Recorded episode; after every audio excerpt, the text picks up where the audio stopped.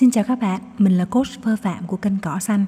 Kênh chia sẻ kiến thức và trải nghiệm để giúp các bạn kết nối, yêu thương chính mình và xây dựng các mối quan hệ hạnh phúc.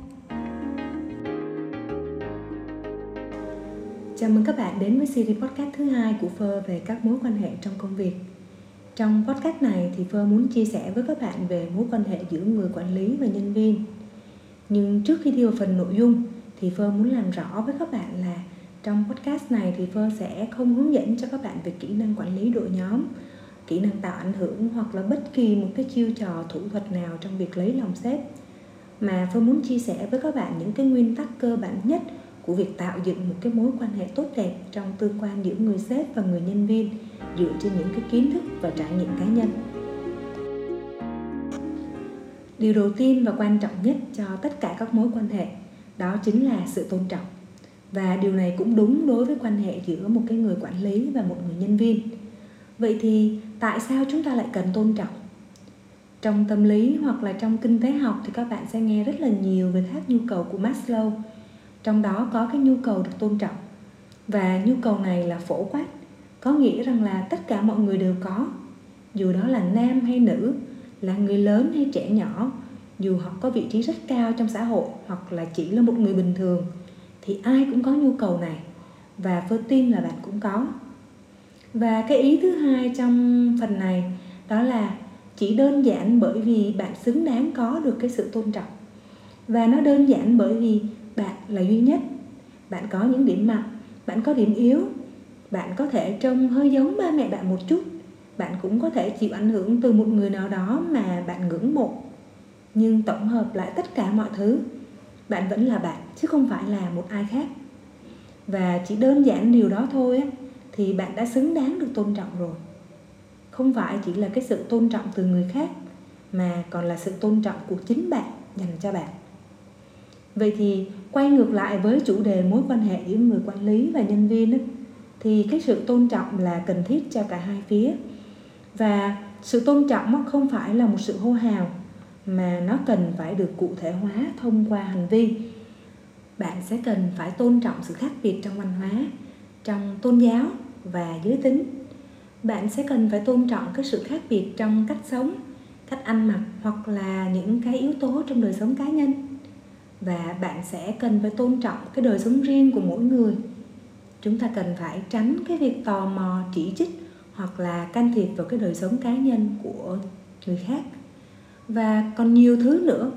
Tuy nhiên, mặc dù chúng ta thể hiện cái sự tôn trọng đối với sự khác biệt, nhưng nếu có những cái yếu tố ảnh hưởng đến công việc chung thì sao? Vậy thì chắc chắn rằng là chúng ta sẽ cần phải điều chỉnh. Điều chỉnh như thế nào thì còn tùy vào tình huống cụ thể, nhưng trước tiên chúng ta cần phải làm rõ vấn đề và làm rõ vấn đề thông qua hỏi, lắng nghe và phản hồi.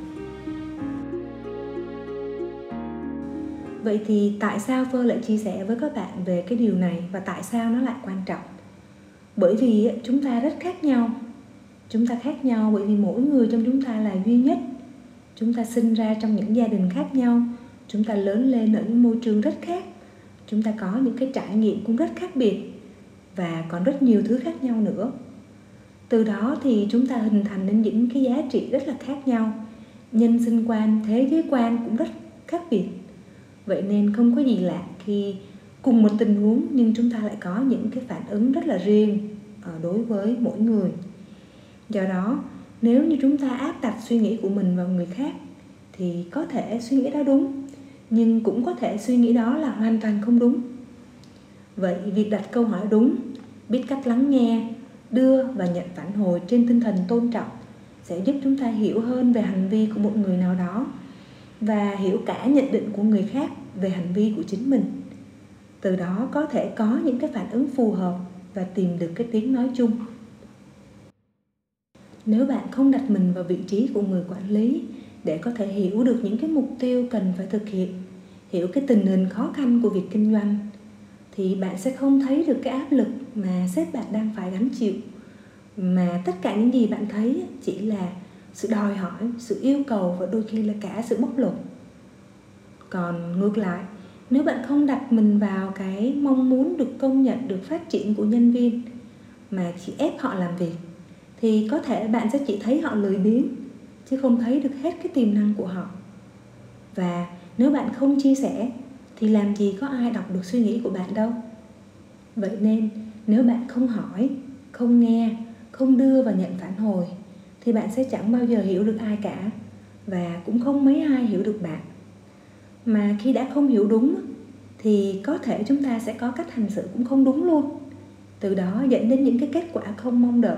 Ví dụ như là một cái mối quan hệ khó chịu, một cái môi trường làm việc ngột ngạt, hoặc là thành tích của cá nhân và tập thể trở nên kém đi. Vậy thì có thể trong tương lai, Phương sẽ chia sẻ thêm với các bạn về cái cách để các bạn rèn luyện những cái kỹ năng để giúp bạn có thể hiểu mình, hiểu người. Tuy nhiên, trong phạm vi podcast này thì Phương hy vọng bạn sẽ tìm ra được cái cách riêng của mình để có thể giải quyết các vấn đề mà bạn đang gặp phải thông qua những cái chia sẻ của Phương vừa rồi. Nếu bạn vẫn còn có những cái khó khăn về chủ đề này thì đừng ngần ngại để lại tin nhắn trên podcast này hoặc là link Facebook mà phơ để trong phần mô tả để phơ có thể hỗ trợ bạn thông qua coaching nhé. Hẹn gặp lại bạn trong podcast lần sau.